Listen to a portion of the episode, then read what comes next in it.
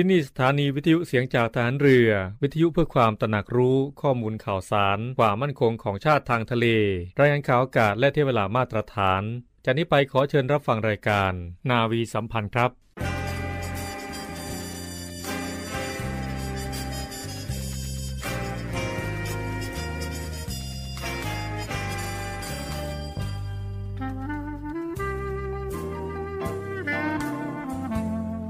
นายทหาร นายตำรวจทุกคน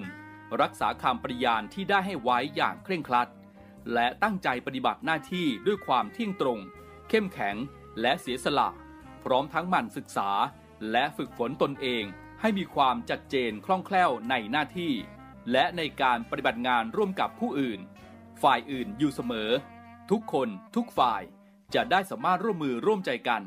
สร้างสรรค์ความพัฒนาผาสุก ให้แก่ประชาชนและประเทศชาติ ได้ตามอุดมคติที่ตั้งมั่นไว้ตลอดไป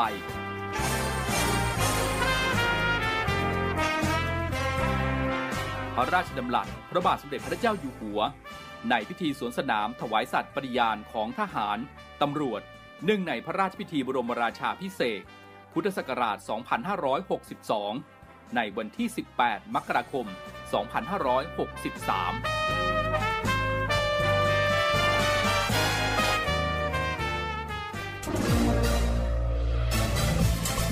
คุณกำลังฟังเสียงจากฐานเรือ ทุกความเคลื่อนไหวในทะเลฟ้าฝั่งรับฟังได้ที่นี่เสียงจากฐานเรือ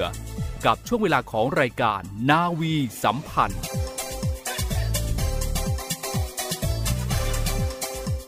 สวัสดีค่ะ ขอต้อนรับคุณผู้ฟังทุกท่านนะคะ รวมถึงคุณผู้ฟังทั้ง 15 สทร 21 ความถี่ด้วยค่ะ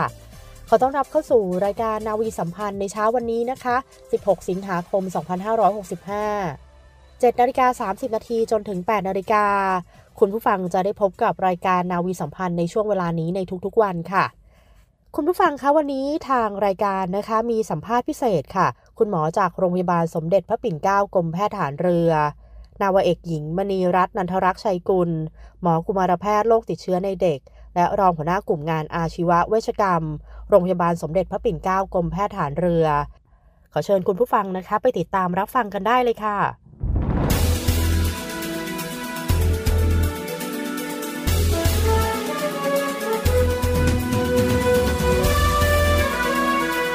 สวัสดีค่ะ ต้อนรับเข้าสู่เรื่องราวพิเศษจากทางรายการมาฝากคุณฟังกันอย่างต่อเนื่องนะคะ ยังคงอยู่กับคุณหมอนาวเอกหญิง มณีรัตน์นันทรักษ์ชัยกุล คุณหมอกุมารแพทย์โรคติดเชื้อในเด็ก และท่านรองหัวหน้ากลุ่มงานอาชีวะเวชกรรม โรงพยาบาลสมเด็จพระปิ่นเกล้ากรมแพทย์ถันเรือค่ะ มาพูดคุยกับเราต่อเนื่องในวันนี้เป็นตอนที่2นะคะ สวัสดีค่ะคุณหมอค่ะ สวัสดีค่ะ ค่ะ ซึ่งตอนที่ผ่านมาเราก็ได้นำเสนอกันถึงความสำคัญของวัคซีน ความเป็นมาและในส่วนของ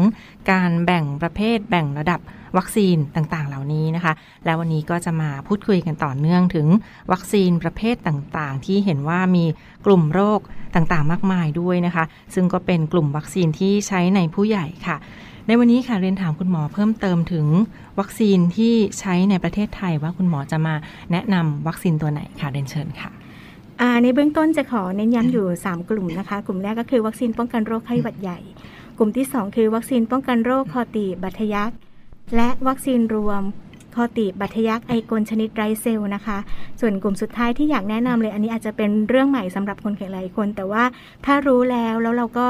สามารถที่จะเข้าถึงบริการนี้ได้เนี่ยก็จะเป็นประโยชน์มากนะคะ ก็คือวัคซีนป้องกันโรคปอดอักเสบจากเชื้อนิวโมคอคคัสนะคะ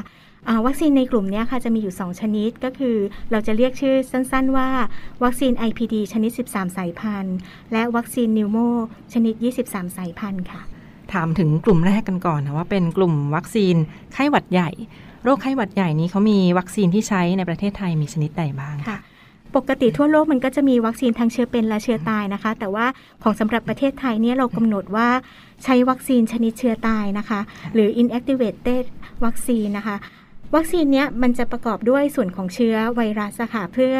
เมื่อฉีดเข้าไปในร่างกายแล้ว แล้วก็ทำให้ร่างกายของเราเนี่ยสามารถกระตุ้นเสริมสร้างภูมิคุ้มกันของโรคไข้หวัดใหญ่ได้นะคะ ซึ่ง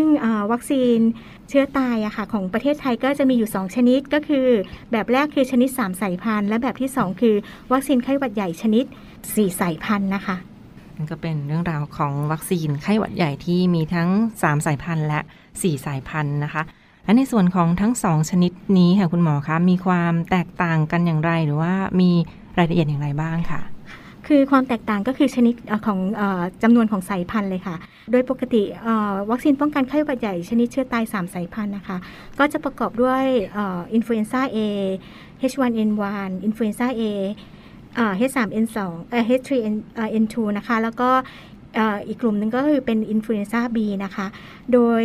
อีกชนิดที่เป็นวัคซีนป้องกันไข้หวัดใหญ่ชนิดเชื้อตายสี่สายพันธุ์เนี่ยจะมี influenza B อยู่ 2 สายพันธุ์นะคะ เพราะฉะนั้นความต่างคือใน 4 สายพันธุ์ก็จะมีอินฟลูเอนซ่า B เพิ่มมาอีก 1 สายพันธุ์ ซึ่งจะครอบคลุมเชื้อไข้หวัดใหญ่ที่ระบาดในปีนั้น ๆ ได้มากขึ้น แต่ว่าทั้ง 3 สายพันธุ์หรือ4สายพันธุ์ก็มีประสิทธิภาพในการป้องกัน แล้วก็ลดภาวะแทรกซ้อนจากการติดเชื้อไข้หวัดใหญ่ได้ทั้งคู่นั่นก็เป็นในส่วนของการ แบ่งประเภทของวัคซีนไข้หวัดใหญ่ทั้ง 2 ชนิดนั่นเองนะคะ และเรียนถามเพิ่มเติมถึงวัคซีนไข้หวัดใหญ่ ชนิดที่รัฐจัดสรรให้หรือว่าฉีดได้ฟรีเหล่านี้นะคะมาสามารถฉีดได้ในกลุ่มใดบ้างค่ะ ในประเทศไทยเนี่ยกระทรวงสาธารณสุขได้มีการดำเนินงานนะคะ เกี่ยวกับให้การให้วัคซีนไข้หวัดใหญ่ฟรี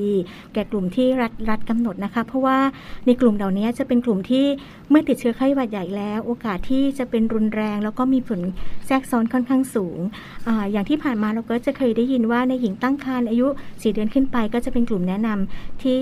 ที่รัฐจะกำหนดให้มารับวัคซีนไข้หวัดใหญ่นะคะ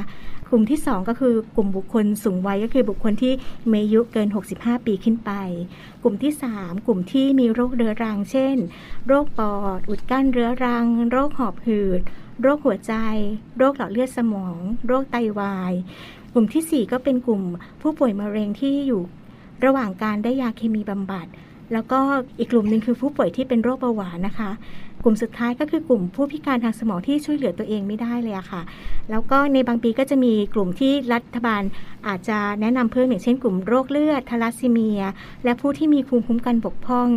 สุดท้ายขาดไม่ได้เลยค่ะ กลุ่มบุคคลที่มีโรคอ้วน น้ำหนักตั้งแต่ร้อยกิโลกรัมขึ้นไป เพราะว่ากลุ่มดังกล่าว ที่เอ่ยข้างต้นเหล่านี้ค่ะ จะมีความเสี่ยงมากเลยเวลาถ้าติดเชื้อไข้หวัดใหญ่ก็ทำให้เกิดผลแทรกซ้อนที่ค่อนข้างสูงอะค่ะ แล้วก็แต่ละปีก็อาจจะมีจำนวนการเสียชีวิตได้ แต่วัคซีนไข้หวัดใหญ่ที่รัฐจัดสรรให้ในกลุ่มเหล่านี้นะคะ ก็จะเป็นกลุ่มที่เป็นวัคซีน ป้องกันไข้หวัดใหญ่ ชนิดเชื้อตาย3สายพันธุ์ซึ่งจำนวน แต่ละปีที่รัฐบาลให้ฟรี ก็อาจจะแตกต่างกันไป แล้วก็ค่อนข้างมีจำนวนจำกัด เพราะฉะนั้นช่วงระยะเวลาที่รัฐบาลเริ่มมีการรณรงค์อะค่ะกระทรวงสาธารณสุขเริ่มมีการรณรงค์ก็ขอให้บุคคลที่มีความเสี่ยงเหล่านี้ค่ะ ไปเข้ารับบริการในสถานบริการรัฐบาลได้ทุกแห่งนะคะ ลองติดต่อไปอะค่ะ ก็ติดต่อเร็วก็ได้ฉีดเร็ว ภูมิคุ้มกันก็ขึ้นเร็ว แล้วก็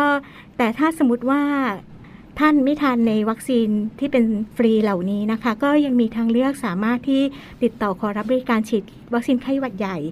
ซึ่งเป็นอาจจะเป็นกลุ่มที่เป็นสี่สายพันธุ์นะคะ อันนี้รัฐบาลไม่ได้ให้ฟรี ท่านอาจจะต้องเข้ารับบริการโดยการที่อาจจะต้องชำระเงินเอง แต่ว่าก็สามารถไปติดต่อได้ที่สถานบริการของรัฐบาล หรือว่าเอกชนได้ทุกที่นะคะสำหรับวัคซีนตัวนี้นะคะค่ะเรียกว่าก็รีบไปฉีดวัคซีนไว้ป้องกันไว้ดีกว่าที่จะ เป็นโรคภัยไข้เจ็บต่างๆ ด้วยนะคะ โดยเฉพาะท่านที่เป็นผู้สูงอายุหรือว่ามีผู้สูงอายุอยู่ในบ้าน แล้วก็มีโรคประจำตัวต่างๆ เหล่านี้ค่ะควรจะรีบไปฉีดวัคซีนไว้ดีกว่านะคะ และประเด็นถัดไปค่ะเรียนถามคุณหมอเพิ่มเติมถึงการฉีดวัคซีนป้องกันโรคไข้หวัดใหญ่ค่ะทำไมเราต้องไปฉีด วัคซีนป้องกันไข้หวัดใหญ่ทุกปีเลยนะคะคุณหมอคะคำถามนี้จะเจอบ่อยๆนะคะ แต่ว่าโดยหลักตามธรรมชาติของเชื้อโรคไข้หวัดใหญ่นี่เลยค่ะว่าเชื้อมันเก่งสามารถเปลี่ยนแปลงสายพันธุ์ในทุก ๆ ปีไปเรื่อยๆเลยอะค่ะ เพราะฉะนั้นในโลกเราเนี่ยขององค์การอนามัยโลกก็จะเป็นผู้กำหนด แล้วก็แนะนำสายพันธุ์ว่าในแต่ละปี เราควรฉีดวัคซีนป้องกันเชื้อไข้หวัดใหญ่ แบบไหนชนิดไหนสายพันธุ์ไหน แล้วก็องค์การจะอนามัยโลกก็จะแนะนำว่าจะต้องควรผลิตวัคซีน ที่ครอบคลุมสายพันธุ์นั้นๆ ในแต่ละปีนะคะ โดยที่เราจะเคยได้ยินก็คือจะมีอ่าเดี๋ยววัคซีนสายพันธุ์ซีกโลกเหนือจะออกมา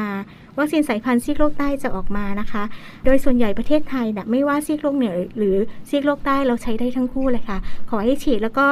เราจะแนะนำว่าช่วงที่เราควรฉีดเลยเนี่ยก็คือ ช่วงฤดูฝนหรือก่อนเข้าฤดูฝนเพราะเมื่อฉีดไปแล้ว สัก 2 อาทิตย์ภูมิคุ้มกันเราเพิ่มมากขึ้น เวลาเริ่มมีการระบาดของไข้หวัดใหญ่เนี่ยมันก็จะทันท่วงทีในการที่จะป้องกันการติดเชื้อ หรือว่าลดโอกาสที่จะเป็นโรครุนแรงได้อะค่ะค่ะมันก็เป็นประเด็นสำคัญที่เราต้องควรจะไปฉีดวัคซีนไข้หวัดใหญ่อย่างน้อยปีละหนึ่งครั้งนั่นเองนะคะ และประเด็นถัดไปค่ะเรื่องราวของการฉีดวัคซีนไข้หวัดใหญ่เห็นว่าสามารถช่วยป้องกันโรคแทรกซ้อนหรือว่าโรคอื่น ๆ ที่ตามมาขณะที่เราป่วยเป็นโรคไข้หวัดใหญ่ด้วยนะคะ มีประเด็นใดบ้างคะเรียนเชิญค่ะ ก็อยากจะเน้นย้ำว่าพอเนื่องจากว่าสายพันธุ์มันเปลี่ยนทุกปีอะค่ะ วัคซีนของปีที่แล้วเราก็ว่าเอ๊ะเราฉีดแล้วทำไมปีนี้ต้องช่างฉีดอีก หรือถ้าสายพันธุ์มันเหมือนกันในปีที่แล้ว ปีนี้เราต้องฉีดอีกไหมคำแนะนำก็คือว่าเรายังแนะนำให้ฉีดอีกนะคะ เพราะโดยปกติเนี่ย เมื่อฉีดวัคซีนป้องกันไข้หวัดใหญ่ไปแล้ว ภูมิคุ้มกันของเราเนี่ยก็จะสามารถคุ้มกันคุ้มครองมีภูมิระดับภูมิเนี่ยที่ป้องกันได้อยู่ประมาณ 1 ปี หลังจากนั้นภูมิก็จะลดลง แม้จะเป็นสายพันธุ์เดิมเมื่อภูมิลดลง แล้วก็มีโอกาสเสี่ยง ที่จะติดเชื้อหรือว่าเมื่อติดแล้วจะเป็นโรครุนแรงได้ เราก็เลยแนะนำทุกปีนะคะ แล้วก็ภูมิคุ้มกันที่ที่เกิดจากวัคซีนนะคะ ถ้าสมมติว่าในปีนั้นๆ สายพันธุ์ที่องค์การอนามัยโลกเลือกตรงกับที่ระบาดพอดี มันก็จะมีประสิทธิภาพป้องกันได้ 70-90%นะคะค่ะค่ะนั่นก็เป็นการฉีดวัคซีน และสำหรับการฉีดวัคซีนไข้หวัดใหญ่ในครั้งนี้ค่ะคุณหมอคะเห็นว่ามีข้อควรระวังหรือไม่อย่างไรสำหรับท่านใดที่สนใจจะไปฉีดวัคซีน ป้องกันไข้หวัดใหญ่ควรจะมีข้อควรระวังอย่างไรบ้างคะ ข้อห้ามและข้อควรระวังนะคะ คือโดยปกติก่อนฉีดวัคซีนเนี่ยก่อนที่เราจะไปรับวัคซีนร่างกายเราจะต้องมีหายจากการเจ็บป่วย หรือว่ามีความแข็งแรงก่อนนะคะ ถ้าสมมติว่าเพิ่งมีไข้ภายใน 7 วัน เพิ่งต้องนอนเจ็บป่วยในโรงพยาบาลภายใน 14 วัน อันนี้อาจจะขอเลื่อนการฉีดวัคซีนไปก่อนนะคะ ค่ะ แล้วก็ส่วนคนที่เคยได้ไข้หวัดใหญ่ประจำปีทุกปีแล้ว แล้วก็ไม่มีปัญหา อันนี้กลุ่มนี้จะฉีดได้เลย แต่ใครก็ตามที่ฉีดไข้หวัดใหญ่แล้วเกิดอาการแพ้รุนแรง แพ้รุนแรงในความหมายของหมอคือว่า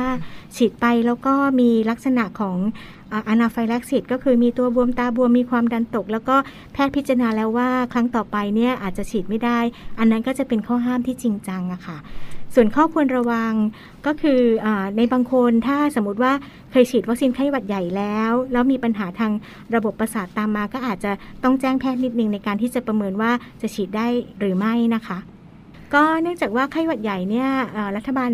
จัดสรรให้ประชาชนมาระยะเวลาหนึ่งนานพอสมควรแล้ว โอกาสที่จะเกิดการแพ้รุนแรงนี่พบน้อยมากนะคะ ต่ำกว่าหนึ่งในแสนโดสที่ฉีดนะคะ ก็ขอให้ประชาชนอย่ามีความกังวลใจว่าฉีดไปแล้วจะมีปัญหาอย่างนู้นอย่างนี้อย่างนั้นนะคะ เพราะว่าการเสริมสร้างภูมิคุ้มกันให้เรามีภูมิคุ้มกันต่อไข้หวัดใหญ่ ดีกว่าเราติดเชื้อแล้วก็เมื่อติดเชื้อแล้วเราเป็นโรคแทรกซ้อนที่รุนแรงค่ะ ค่ะนี่ก็คือทั้งหมดของเรื่องราวเกี่ยวกับวัคซีนไข้หวัดใหญ่ที่มาฝากคุณฟังกันในวันนี้นะคะ และยังไม่จบเพียงเท่านี้ค่ะ จะมานำเสนอกันในตอนต่อไปกับเรื่องราวของวัคซีน วันนี้ต้องขอขอบพระคุณเป็นอย่างสูงค่ะ คุณหมอนาวเอกหญิงมณีรัตน์นันทรักษ์ชัยกุล คุณหมอกุมารแพทย์โรคติดเชื้อในเด็ก รองหัวหน้ากลุ่มงานอาชีวเวชกรรม จากโรงพยาบาลสมเด็จพระปิ่นเกล้ากรมแพทย์ทหารเรือนะคะ และพบกันใหม่ในตอนหน้าค่ะ สวัสดีค่ะ สวัสดีค่ะ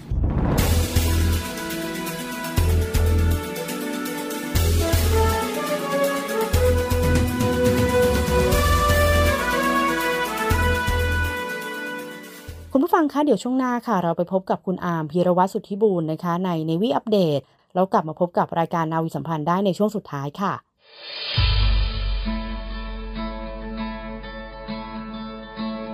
ด้วยกลุ่มนักธุรกิจผู้มีความเสียสละ มุ่งทำสิ่งดีต่อสังคม ในนาม กลุ่มเส้นทางบุญ ได้จัดให้มีคอนเสิร์ตการกุศลขึ้น โดยมีวัตถุประสงค์ เพื่อจัดหาเครื่องมือแพทย์ ให้กับโรงพยาบาลสมเด็จพระปิ่นเกล้า กรมแพทย์ทหารเรือ และจัดหาทุนเพื่อสนับสนุนการศึกษา ให้กับนักเรียนแพทย์ทหาร วิทยาลัยแพทยศาสตร์ พระมงกุฎเกล้า โดยการจัดคอนเสิร์ตการกุศลในครั้งนี้ ได้กำหนดจัดให้มีขึ้น ในวันอาทิตย์ที่ 4 กันยายน 2565 ตั้งแต่เวลา 17นาฬิกา30 นาทีเป็นต้นไป ณ หอประชุมกองทัพเรือ กรุงเทพมหานคร สนใจร่วมบริจาคเงิน เพื่อจัดหาเครื่องมือแพทย์ ให้กับโรงพยาบาลสมเด็จพระปิ่นเกล้า สามารถบริจาคได้ที่ ธนาคารทหารไทยธนาชาติ บัญชีเลขที่ 0402 538-250 และสนใจร่วมบริจาคเงินทุน พื่อสนับสนุนการศึกษา ให้กับนักเรียนแพทย์ทหาร วิทยาลัยแพทยศาสตร์ พระมงกุฎเกล้า สามารถบริจาคได้ที่ ธนาคารทหารไทยธนาชาติ บัญชีเลขที่ 0387-298-201 การบริจาคสามารถลดหย่อนภาษีได้ถึงสองเท่า ร่วมทำความดี ถึงมีไม่มากแต่อยากแบ่งปัน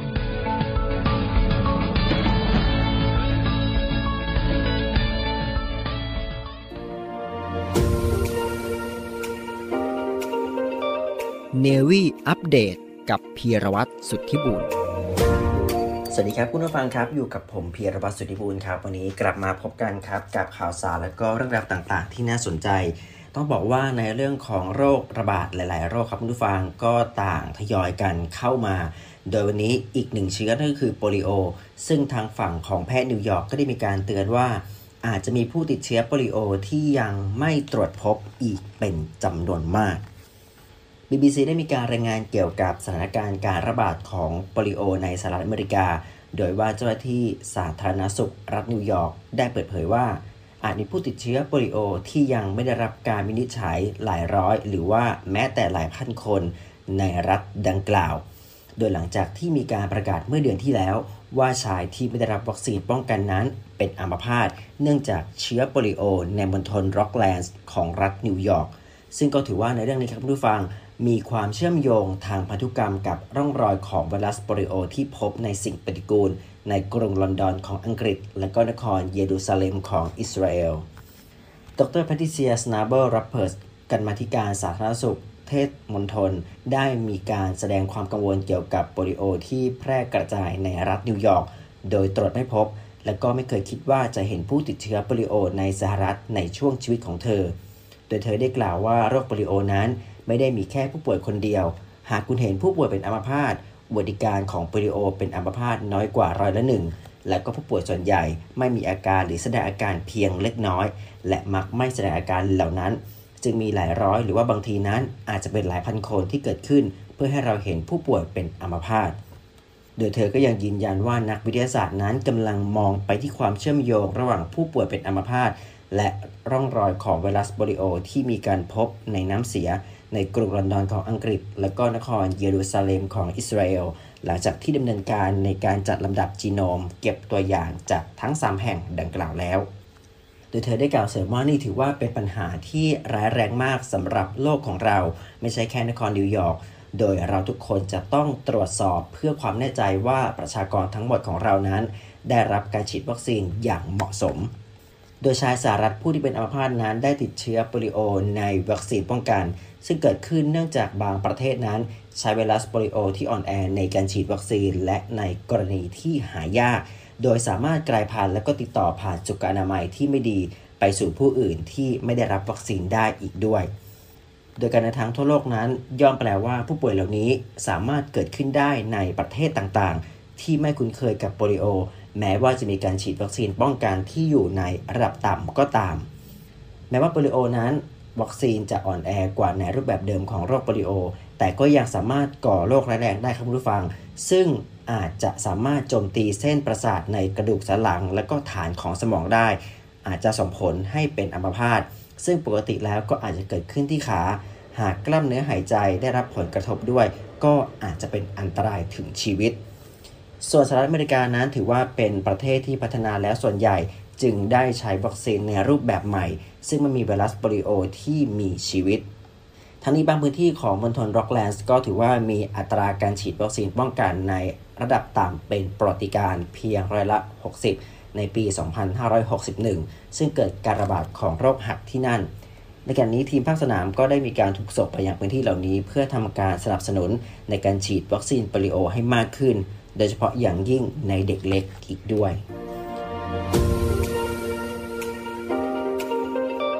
เนวี่อัปเดตกับพีรวัตรสุทธิบุญพี่คะ คือหนูอยากเลิกยาค่ะ ทุกวันมีคนอยากเลิกเสพยา มีคนที่ยังไม่เลิก มีคนห่วงใยมีหลายคนเดือดร้อน เสียใจเพราะผู้เสพด้วยแนวคิดที่ว่าผู้เสพคือผู้ป่วย วันนี้ไม่ต้องรอให้เจ้าหน้าที่ตรวจพบ หรือเกิดเหตุร้ายก่อน ประชาชนสามารถแจ้งข้อมูลเมื่อพบผู้เสพในครอบครัวหรือในชุมชน โดยแจ้งสายด่วนศูนย์ดำรงธรรม 1567 ที่พร้อมจะรับฟัง เก็บข้อมูล ประมวลผลและส่งต่อหน่วยงานที่เกี่ยวข้อง พาผู้ป่วยที่สมัครใจ เข้าสู่ขั้นตอนการคัดกรอง บำบัดรักษาฟื้นฟู ตลอดจนส่งเสริมอาชีพ เพื่อให้กลับสู่ชีวิตที่ดีขึ้นกว่าเดิม สังคม ชุมชนและครอบครัว มีส่วนอย่างสำคัญในการสอดส่องดูแลและให้โอกาสอย่างจริงใจ เพื่อให้ทุกวันเป็นวันของคนดี เรามาช่วยกันคืนคนดีสู่สังคมกันนะครับ ด้วยความห่วงใยจากคณะกรรมการประสานงานเพื่อแก้ไขปัญหายาเสพติดในสถานการณ์โควิด -19 เนื่องในโอกาสการสถาปนากระทรวงมหาดไทย ครบ 130 ปี ขอเชิญเข้าร่วมโครงการ รวมใจเป็นหนึ่งเดียว MOI Run 2022 กิจกรรมเดินวิ่งในรูปแบบ Virtual Run สนใจเข้าร่วมโครงการสมัครได้ที่ Line Official MOI Run 2022 ตั้งแต่วันนี้ถึง 31 สิงหาคมนี้ ร่วมเป็นส่วนหนึ่งในการให้โอกาสทางการศึกษา รายได้หลังหักค่าใช้จ่าย มอบให้มูลนิธิร่วมจิตน้อมเกล้าเพื่อเยาวชน ในพระบรมราชินูปถัมภ์ คุณผู้ฟังคะกลับมาพบกับรายการนาวีสัมพันธ์ในช่วงสุดท้ายกันแล้วนะคะ ซึ่งในช่วงสุดท้ายนี้ค่ะ ก็จะเป็นเรื่องราวข่าวสารต่างๆ จากกองทัพเรือค่ะ คุณผู้ฟังคะโรงเรียนนาวิกเวชกิจกรมแพทย์ทหารเรือค่ะ ได้ประกาศเกียรติคุณนะคะ เชิดชูความดี แด่นักเรียนจ่าทหารเรือ ทีรวีเจริญศึกษาค่ะ นักเรียนจ่าทหารเรือ พักพิเศษเหล่าทหารแพทย์ชั้นปีที่ 2 เนื่องจากเป็นผู้ที่มีจิตอาสาสละแรงกายเวลาและสติปัญญา ในการเข้าช่วยเหลือผู้ประสบอุบัติเหตุร้ายแรงบนท้องถนนนะคะ ที่จังหวัดระยอง เมื่อวันที่ 13 สิงหาคมที่ผ่านมาค่ะซึ่งจากการสัมภาษณ์ถึงเหตุการณ์กับนักเรียนจ่าทีรวีเจริญศึกษานะคะ นักเรียนจ่าทีรวีค่ะก็ได้เล่าให้เราฟังนะคะว่าระหว่างที่ตนเองนั้นนะคะกำลังนั่งรับประทานอาหารข้ามอยู่กับมารดา ก่อนที่จะเข้าบ้านค่ะ ได้ยินเสียงดังนะคะ ที่บริเวณถนนใหญ่หน้าร้าน จึงได้ชะเง้อมองค่ะ แต่ไม่เห็นอะไร และเพียงครู่เดียวนะคะ ก็ได้ยินเสียงคนร้องให้ช่วยค่ะ ซึ่งจากการปลูกฝังความเป็นสุภาพบุรุษทหารเรือมาเป็นอย่างดีนะคะ จากคุณพ่อที่เป็นเนวิซิลของกองทัพเรือค่ะ นาวาตีนพรัตน์มีสุข และคุณแม่นางสาวสลัญชนาเจริญศึกษานะคะหัวหน้าฝ่ายกองสวัสดิการ เทศบาลตำบลมาบขาอำเภอนิคมพัฒนา ตนจึงได้นะคะตัดสินใจลุกออกจากโต๊ะอาหารเพื่อที่จะไปดูค่ะ จึงเห็นรถจักรยานยนต์นะคะ ชนกับรถจักรยานยนต์พ่วงข้าง บริเวณจุดกับรถบนถนนใหญ่หน้าร้านที่ตนนั่งอยู่ค่ะ และได้เห็นชายไทยวัยรุ่นนะคะ อายุประมาณ 15 ปี นอนนิ่งอยู่บริเวณที่เกิดเหตุค่ะ และไม่สนองตอบต่อการประเมินความรู้สึกตัว ดังนั้นนะคะตนนะคะจึงได้ใช้ความรู้ที่ได้รับการอบรมศึกษาจากคณะครูโรงเรียนนาวิกเวชกิจมาอย่างดีค่ะ ได้ทำการประคองคอและศีรษะของผู้ประสบอุบัติเหตุนะคะ เพื่อที่จะป้องกันไม่ให้เกิดอาการบาดเจ็บเพิ่มเติมค่ะ จากการถูกกระดูกกดทับเส้นประสาท ซึ่งก็จะเป็นอันตรายร้ายแรงกับตัวผู้ประสบอุบัติเหตุค่ะ พร้อมกับทั้งบอกนะคะให้ผู้ที่อยู่บริเวณใกล้เคียงค่ะ โทรแจ้งเหตุกับ 1669 ให้มารับช่วงต่อการปฐมพยาบาล เพื่อที่จะส่งผู้บาดเจ็บนะคะ ไปโรงพยาบาลต่อไปค่ะ ซึ่งทางนาวเอกพรพิชิตสุวรรณสิรินะคะ ผู้อำนวยการโรงเรียนนาวิกเวชกิจกรมแพทย์ทหารเรือค่ะ ก็ได้กล่าวนะคะว่าสิ่งที่นักเรียนจากทีรวีนั้น ได้ใช้ความรู้ที่ได้รับจากคณะครู และโรงเรียนนาวิกเวชกิจนะคะ ไปใช้ในการช่วยเหลือผู้ประสบอุบัติเหตุในครั้งนี้นะคะ นับว่าเป็นการกระทำที่น่ายกย่องค่ะ และก็จะต้องเชิดชู เพื่อให้เป็นแบบอย่างกับเพื่อน และรุ่นน้องนะคะ ในการที่จะไม่นิ่งนอนใจ ในการให้ความช่วยเหลือประชาชน และใช้ความรู้ให้เกิดประโยชน์กับเพื่อนมนุษย์ต่อไปค่ะซึ่งทางรายการนาวีสัมพันธ์นะคะ ก็จะต้องขอชื่นชมในการทำความดีของนักเรียนจากเทีรวีเจริญศึกษาในครั้งนี้ด้วยค่ะ คุณผู้ฟังคะมีอีกหนึ่งข่าวประชาสัมพันธ์ที่น่าสนใจมากเลยทีเดียวค่ะ ขอเชิญชวนลงทะเบียนนะคะ เข้าร่วมการประชุมแบบออนไลน์ การประชุมวิชาการประเพณี มหิดลกองทัพเรือธรรมศาสตร์ เกษตรศาสตร์ครั้งที่ 23 ที่จะจัดขึ้นในวันศุกร์ที่ 19 สิงหาคม 2565 ค่ะซึ่งการประชุมครั้งนี้นะคะจัดเป็นครั้งที่ 23 ค่ะ โดยในปีนี้นะคะ มหาวิทยาลัยมหิดลเป็นเจ้าภาพค่ะ ภายใต้หัวข้อ ถอดบทเรียนโควิด -19 และประเด็นท้าทายของประเทศไทยในอนาคต รูปแบบการประชุมนะคะมีทั้งออนไซต์ค่ะ ที่ศูนย์ประชุมมหิดลสิทธาคาร มหาวิทยาลัยมหิดล และออนไลน์นะคะ ผ่านระบบ Cisco WebEx Meeting ค่ะ ซึ่งประเด็นที่สำคัญในการประชุมนะคะ ก็จะเป็นการเสวนาถอดบทเรียนโควิด -19 และประเด็นท้าทายของประเทศไทยในอนาคตใน 4 ประเด็นค่ะ คุณผู้ฟังคะและข่าวสุดท้ายสำหรับวันนี้ค่ะ เรื่องถึงการแก่อนิจกรรมของพลเรือเอกชุมนุมอาจวง อดีตรองปลัดกระทรวงกลาโหมข้าราชการบำนาญสังกัดสปอและอดีตเจ้ากรมการสื่อสารและเทคโนโลยีสารสนเทศฐานเรือค่ะ ได้มีการกำหนดสวดอภิธรรมอัฐินะคะ ตั้งแต่วันที่ 9 ถึง 16 สิงหาคม 2565 เวลา 18 นาฬิกาค่ะ ณ ศาลาหนึ่ง ชาปนสถานกองทัพเรือ วัดเครือวันวรวิหาร แขวงวัดอรุณเขตบางกอกใหญ่กรุงเทพค่ะ คุณผู้ฟังคะและวันนี้ค่ะ ก็หมดเวลาของรายการนาวีสัมพันธ์แล้วนะคะ กลับมาพบกับรายการนาวีสัมพันธ์ได้ใหม่ในโอกาสหน้าค่ะ 7นาฬิกา30นาทีถึง8นาฬิกาวันนี้ดิฉันวาทีเรือเอกหญิงอาทิตาวรรณรัตน์ต้องขอลาคุณผู้ฟังไปด้วยเวลาเพียงเท่านี้นะคะ พบกันใหม่โอกาสหน้าค่ะ สวัสดีค่ะ